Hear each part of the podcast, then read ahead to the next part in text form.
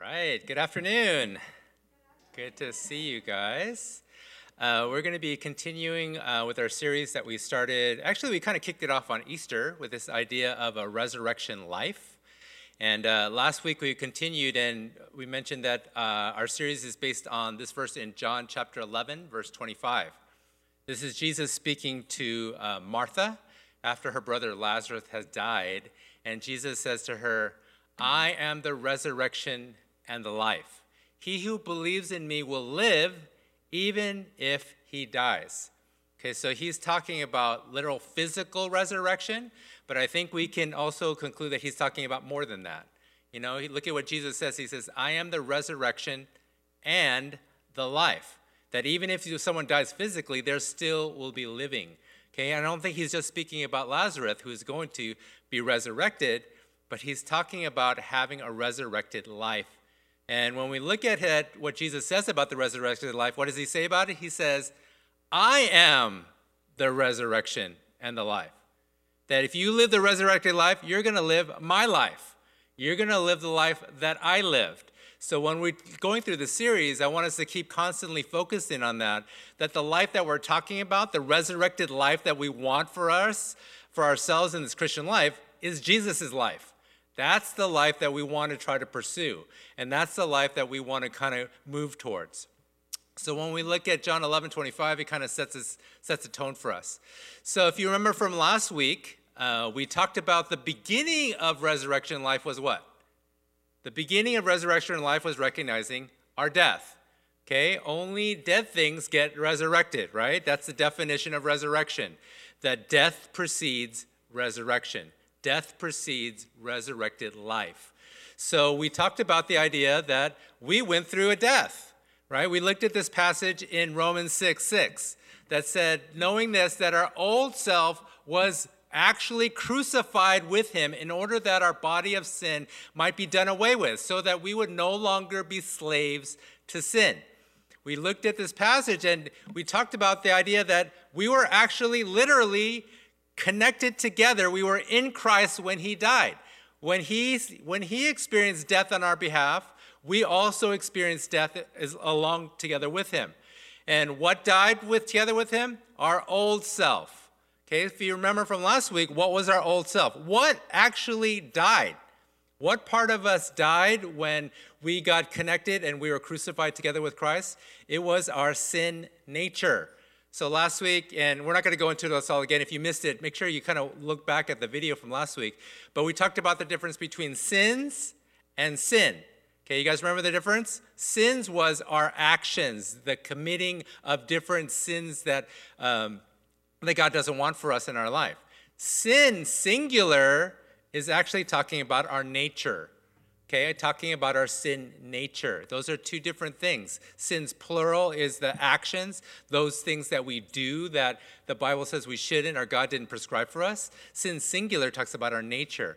And if you look at verse 6, Romans 6 6, you realize that Romans 6 6 can't happen if he only addresses sins. If Jesus only died for our sins, we could not experience Romans 6 6 because look what it says. It says, You have been crucified with him in order that our body of sin might be done away with, so that we would no longer be slaves to sin. If he only dealt with our actions and only dealt with the things that we did, we could never be free from sin because whatever analogy we, you like from last time, whether you're thinking about a tree or an alcohol factory that continues to produce sin or alcohol, if you don't take care of the factory or take care of the tree, it's going to keep producing that kind of fruit.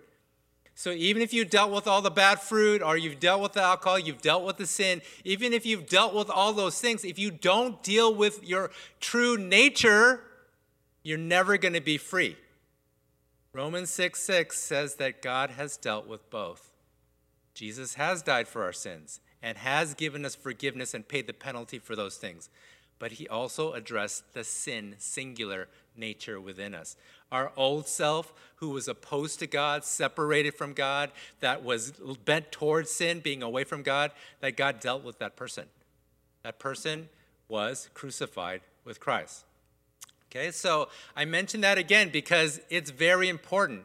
We cannot live the resurrected life if we don't really believe our old life is gone.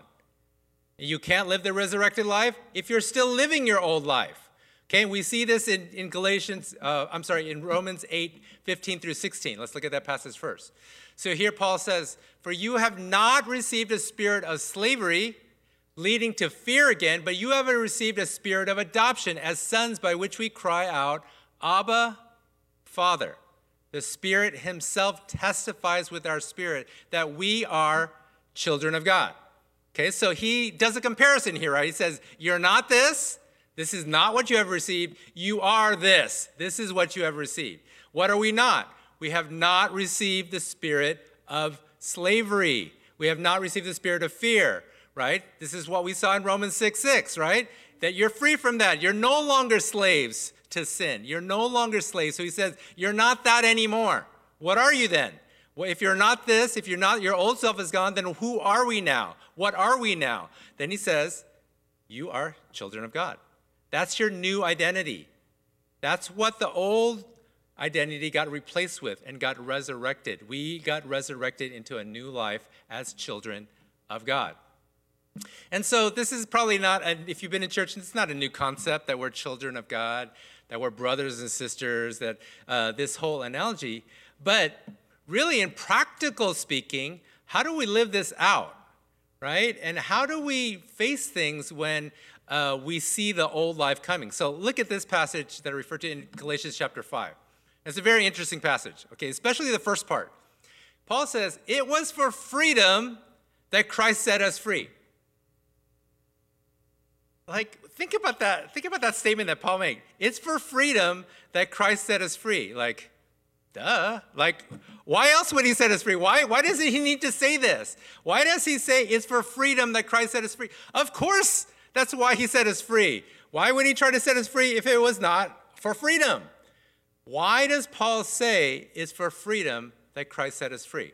Well, let's look at the rest of the passage. It says, Therefore, keep standing firm and do not be subject again to the yoke of slavery. Behold, I, Paul, say to you that if you receive circumcision, Christ will be of no benefit to you. What he's, he's saying is this I freed you. You're no longer slaves anymore. But you're going to feel and you're going to experience some of your old life. You're going to feel tempted to go back to your old life. That's what was happening in this passage. He says in verse 2 Behold, Paul, I say to you that if you receive circumcision, you Christ will be of no benefit to you. If you go back to the law, if you go back to your old life of trying to do it on your own, trying to obey the law and be circumcised and doing all of those things in the law, Christ has no benefit for you. You're not going to receive the benefit of Christ dying for you and the whole gospel message. You're not going to receive any of that benefit if you go back to living your old life. If you go back to living on your own, if you go back to living the way that you were, if you go back to your striving and to trying to do all the right things on your own, if you're trying to go back to the law and doing it by yourself, he says you have no benefit. That's why he says it's for freedom that Christ set you free. Not to go back to slavery, not to go back to your old life, not to go back to the way you were when you're alone, you're apart from God, you're independent from God, you have no relationship with God. Don't live that life anymore. He freed you from that. Live your new life. It's for freedom that Christ set you free. He didn't free you so you can go back and live your old life. Okay, so the question for me is how do we know when that's happening? Okay, so Paul gives an example here. Okay, so we're not Jews, so this is probably not relevant for us. We're not going to go back to the Jewish law and try to fulfill the Jewish law. That's not what our old life looks like. Okay, but I kind of use an analogy that we looked in the Romans chapter 8. Okay, so our true nature, our new identity is children of God. So the contrast of that is like an orphan. Okay, so let's look at that comparison. Okay, so we're going to compare the orphan spirit versus the spirit of adoption that we saw in Romans 8:15. Okay, so if we look at what an orphan characteristic is, what are the characteristics of an orphan? And when we go through this list, I want you to examine your own life and say, is that me? Do I experience that? Is that my thinking? Is that my perspective? Is that my experience? Okay, so let's start with the first one. First characteristic of an orphan is the need to control. Okay, I think the orphan, when they're by themselves, if you have the orphan spirit, that you have a need to control. I think this is a really big one. This is the one I struggle with a lot. This is the yoke of slavery. I don't feel free when I need to control. The more you feel like you need to control your life, you're going back to the yoke of slavery. You're not free. This is not why Christ set you free. It's for freedom that Christ set you free. What does freedom look like? It's not trying to control, not feeling so uh, alone that you feel like you need to control every situation, every relationship, every circumstance. This is a huge one for me. He speaks about to me, and you know whether it's my marriage or my kids or ministry or whatever it is. Do I feel like the need to control? Do I feel like I'm alone? So if I'm not going to do it, who's going to do it? If I don't step in and do it, nothing's going to happen. I need to step in and do it. That's a sign of an orphan that doesn't have a heavenly father who is for them or with them. The need to control is one of the signs of the orphan spirit. Let's look another one. Unable to receive. Okay, the orphan spirit, the one that feels alone and feel isolated, that they feel like they have a difficulty being able to receive. And I think that I've seen this in my own life. The way it works out is that I always settle for less. I don't think that much of myself, so I settle for less. And it's difficult for me to receive from others. It's difficult for me to receive from the Lord. Okay, so I remember uh, an example of this. I remember listening to a missionary. Uh, she's uh, in Mozambique, and her and her husband started this uh, orphanage. And so they started with a group of orphans, and eventually uh, God kept growing and growing and growing their influence. And eventually they had like thousands of orphans um, there in their orphanage. And she describes that she started to have this routine where she would do on, a, it was either a weekly or monthly basis, I couldn't remember, but every week or every month, she would invite a group of them, like a small group, maybe like five or six or so, she would invite them into their house okay, to come stay with them. So every week they would come, and uh, actually, maybe it was bigger than this because, um, well, anyway, so she would invite this group of, of orphans to come in, and so they, they would come in. And what she would tell them is, now that you're here, you are free to do whatever you want. Okay? So you can go into the refrigerator, you can go into the kitchen, you can open the refrigerator and take whatever you want. You can go and, and, and get this food. You can go do this. You can, you can do whatever you want in this house. You have complete freedom. And it's very interesting what she shared. She shared about this different experience about the difference between, this is why I think there was more than just a few, because uh, she said there's a difference between people who, the kids who are coming for the first time, that have never been there before, and the people who have come several times or many times.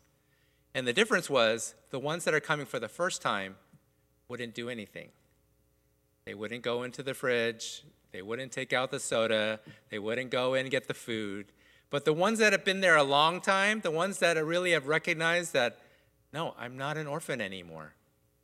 I am a child. You know, they've taken me on as their spiritual mother and father, that I'm their child.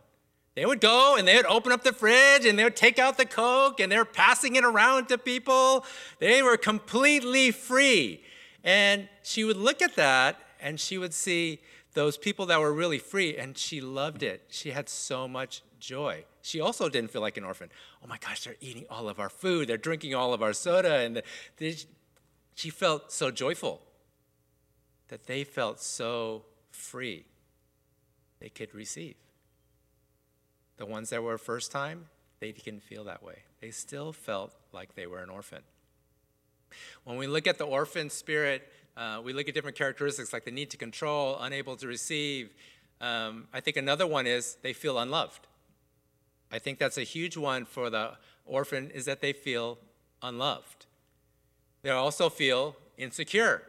And this makes sense because what God intended to have our security in Him.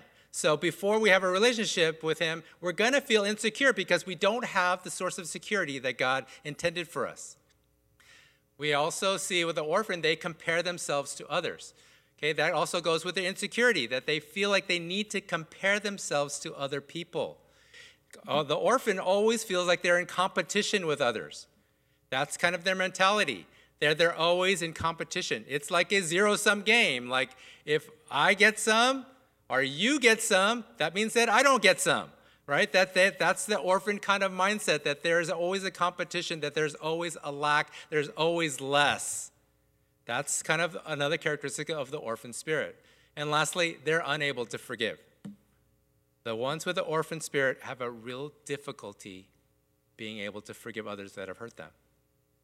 Okay, let's contrast this to the characteristics of the child of God. So instead of a need to control, the child of God is patient for God to lead.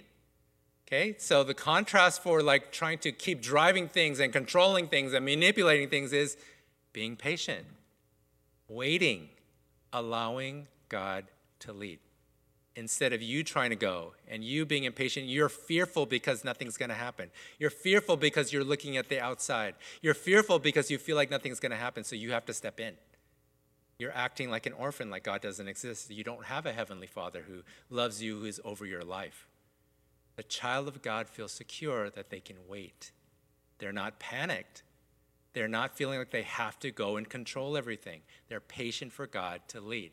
The child of God is instead of unable to receive, they're unhindered receiving from God and others. They can freely receive from God, especially grace. They can especially receive grace from God and from others. Instead of feeling unloved, they're beloved. Instead of feeling insecure, they feel secure in who they are. Instead of comparing themselves to others to have some kind of competition to make themselves feel better, uh, they give grace and forgive others. And lastly, they build others up. Okay, instead of being in competition, they build others up. Okay, so let's take a look at that. So take a look at the, the column on the left, the characteristics of the orphan, and then look at the characteristics on the right, the child of God, and then do some self evaluation. Okay, it's interesting. I was talking to someone even before service about feeling like I think that's a lot what's happening for this pandemic time is God wants us to evaluate what's going on. Right? So let's take a look, right? Do I experience the things on the left? Does that describe how I experience life? Does that ex- explain or describe how I perceive things, how I look at things? Is that my mindset? Is that what I carry? Is that what describes me, all the characteristics on the left, all the characteristics of an orphan? Or is it the description of a child of God? And then when we look at Galatians 1, 5 1, it says, It's for the right side. It's for freedom that Christ set you free, not the left side. This is what he's freed us from, not freed us to. He's freed us from this so that we can experience the characteristics on the right being a child of God. Okay, now, if you're like me, it's hard doing that. It's hard kind of recognizing that, admitting that, seeing that, acknowledging that, owning that. That's hard. Okay? But as we've been talking about, that we have to develop, and I'm going to sound like a broken record, but I'm not going to apologize because it's very hard not to do this. Don't focus in on the negative. Okay? You want to recognize the negative acknowledge it. Don't bury your hand in, don't bury your head in the sand. Don't say, I'm not going to look at it. I'm not going to see it. I'm not going to acknowledge it. Don't be afraid of it. See it, acknowledge it, see it for what it is, recognize that it's there, but then do what? Exchange it. Exchange it. Don't try to battle it. Don't try to say, I need to give up control. I need to try to receive. I need to feel loved. I need don't try to battle the left side. Replace it with the right side. It's a new tree. It's a new factory. You operate with the new one. Don't try to fix the old one. It's already dead and gone. Why would you try to work on it? Why would you try to work on something that's already dead, that's already gone, that Christ took away? Why would you want to work on that? Why would you try to improve that? Why would you try to get better with those things? It's gone. We need to release it. We need to recognize when it's happening. That's important. But we need to replace it Okay, so the reason that I show it to you is because we need to recognize it. We need to see when we're falling back to like the Jews in Galatians 5 2, that went back to the law, that went back to their old ways. They went back to who they were before Christ, before they had a relationship with God. We need to recognize when that's happening. When you see these orphan characteristics in your life, it's happening. Okay, the next question is when that happens, what do you do? What do you do? Okay, there's a couple different paths. You can go into condemnation. You can condemn yourself. You could say, I'm not supposed to be an orphan. I'm a child of God. You can feel condemned. You can feel accused. You can accuse yourself. Other people can accuse you when they see those things happening. They see all that stuff. You're not supposed to be like that. You're a Christian. You're not supposed to live like that. You can be accused by the world. You can be accused by other people. You can accuse yourself. The enemy will accuse you. If you want to go that route, there's no shortage of, of input from you to have that, to fuel the fire. There's no shortage of that. If you want to go that route, you will have no problem going that route. It's not the route that God intended. Romans 8:1 says, "There's no condemnation for those that are in Christ Jesus." There's no condemnation for those. So, if that's not the route for us, what do we do instead? Okay, so there's two things that I want to share with you today. First, don't be surprised when the orphan spirit, these characteristics show up in your life. Don't be surprised. If you've been living this way for a really, really long time, even as a Christian, we can still live that way. It's not, it's not our true identity. It's not who we're supposed to be. You can still live that way. I still live that way. I still have all this, a lot of the characteristics on the, on the left side. But we shouldn't be surprised. It's not saying that we should accept it. It's not saying that we want to accommodate it. It's not saying that we want to pursue it. But don't be surprised. Okay? That's a big thing. Don't make it doubt your true identity. Okay, let me give you an example. Okay, so let's say there is this guy who smoked from a very young age. Okay, so they were like a teenager, they were like 12 or 13, and they've smoked for a really long time 30, 35 years they've smoked. They've smoked pretty much for their entire life. Okay, uh, through their doctor's encouragement, through their loved one's encouragement, saying, like, you need to stop, it's killing you. So eventually, uh, they went to a group or used the patch or whatever they did to kind of break it. But eventually, they broke free. They broke free from that thing that had a hold on them for their entire life. Okay? They became a non smoker. They became a non smoker. But because they smoked for 35 years, they still feel the effects of that. Right? So, like, let's say they're walking up the stairs. They're walking up the stairs and they're having trouble breathing. And they, because their lungs are damaged. And they're having walking up these stairs saying like oh my gosh it's so hard for me to breathe right now.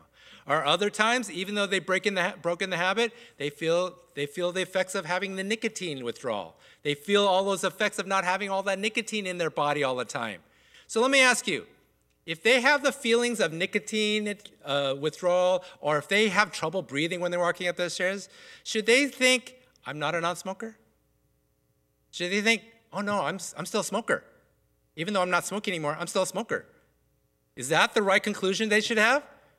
No. They say, I'm a non smoker, but I've been affected by all of these years of living as a smoker. That's a really good example to what happens to us as a Christian. We become a Christian, we have a new identity, we're not a smoker anymore, we're a non smoker. But because we live like a smoker for 35 years or for however long you lived your life, and you live like that, you're gonna be affected. Now, when you are affected, when you see those characteristics happen in your life, does it make you doubt and say, oh, I'm not a non smoker, I'm a smoker. I'm not a saint, I'm a sinner. Do you see what happens with that?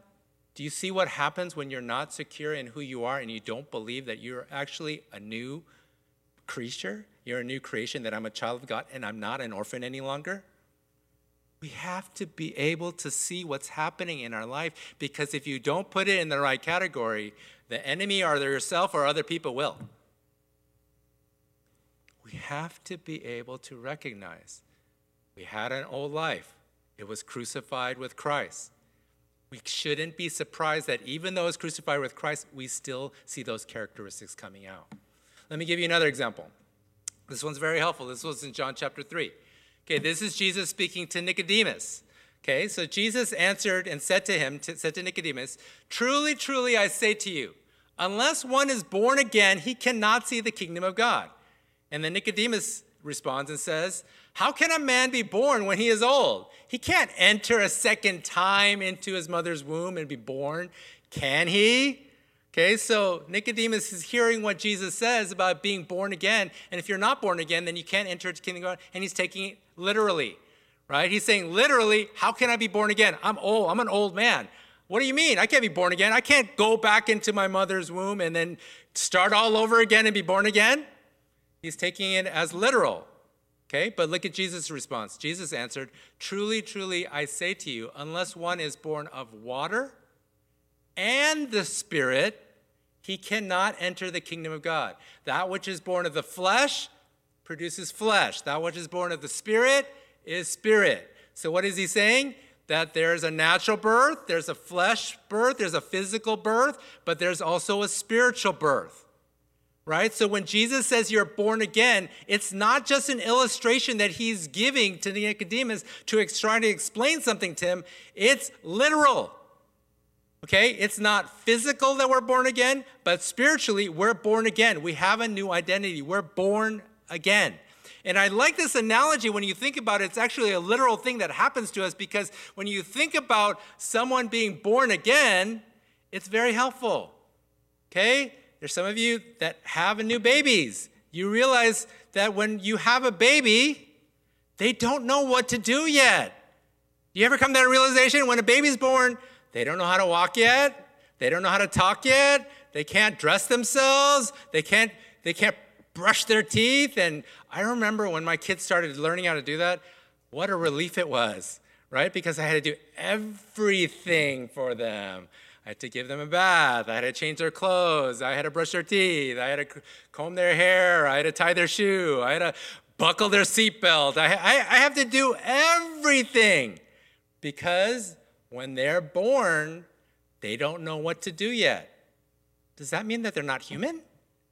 Because they don't know what to do yet? When I say to my, my little toddler who's crawling on the ground, How come you can't walk yet? You're supposed to be walking. Why aren't you walking? And then when they try to walk and they stumble and fall, you're never going to get it. You're, you're hopeless. Every time you start starting to want to walk, you keep falling down. Just give up. You're never going to get it. Would I say that? Would anybody say that? No, that would be silly. That would be ridiculous. But yet, that's exactly the mentality that we have when we come to Christ. Suddenly, we're supposed to know it all already. Suddenly, we're supposed to know what the children of God is like. Suddenly, we are supposed to have full knowledge and experience our children being children of God and our new identity perfectly when we become a Christian. That's not the case. That's not the case. We have to be able to see and understand what's happening in our life so we can see it correctly. And instead of being condemned, we need to realize I just need to learn. This is what Romans 12 says when it says, Do not be conformed to the pattern of this world, but be transformed. How? By the renewing of your mind. That's how the transformation happens. You need to just change your thinking. Your thinking is aligned with your old identity. Your thinking is aligned with an orphan. You need to change your thinking. You need to think in line as a child of God. So, the way to handle these things when you see the orphan spirit coming on your life, to recognize it, yes. But then replace it. Ask the Lord to keep teaching you. And we're going to spend the rest of the series talking about it more and more, but what is my new identity? You need to learn your new identity. I don't I'm not a slave anymore. I'm not a slave to fear anymore. I'm not an orphan any longer. I know what I'm not, but if you don't know who you are, guess what you're going to do? You're going to go back to your old way. Does that make sense? You know, even as a parent, like you know, I love my parents and they did the best job that they could, but I, I grew up in what I feel like was a lot of dysfunction, a lot of things that I, I felt like were not good, right? So when I became a parent, I decided I'm not going to do that. Okay, I'm going to parent differently, right? And I think a lot of people kind of have this perspective. I'm not going to be like my dad, or I'm not going to be like my mom. And the Lord told me to be careful of that. Like, don't dishonor, don't just don't do that. So I try not to go to that place, but I wanted to do something different right? I don't know how to do that. All my experiences was what how I was raised. I don't have any other idea how to be a parent. I don't know how to parent them this new way. So then I go about, you know, parenting my kids and guess what I see? I see things coming out of my mouth. Oh my god, I'm my dad. That's exactly what he said to me. I'm doing the exact same thing. Why? Because I want to? Because that's who I want to be as a parent? or because I don't understand the new way yet. If you don't understand the new way, what are you going to do? You're going to have to default to the old way. Even if you know it's wrong, even if you know it's gone, even if you don't feel like it's right, You don't have another option. You still need to live. You still need to make decisions. You still got to go about your life. If you don't know your new identity, you're going to default to the old one. That's just common sense, right? So we have to be able to put our mindset and see the old stuff for the way it is. Don't make it doubt your new identity. You're not a smoker again. You're not a sinner again. Even if you sin, even if you smoke, if you're not, you don't go back. That old life is gone. You have a new resurrected life in Christ. You are free. It's for freedom that Christ set us free. Let's learn how to be free. Let's learn what that means. Let's learn what our new identity is. Let's learn how to think like a child of God. Let's learn how to think like a child of the King. Let's learn how to think like fellow heirs of Christ. Let's learn how to think of being holy and righteous. We have to learn how to think this new way. If we don't, we'll never experience the resurrected life. We'll never be free. But God did the hard work already. You don't have to become new. You don't have to try to work hard to become new. You don't try to have to earn to become new. You don't have to learn to be, you're already that. We just have to grow into our new skin. We have to learn what that means. We have to gain a greater understanding who am I?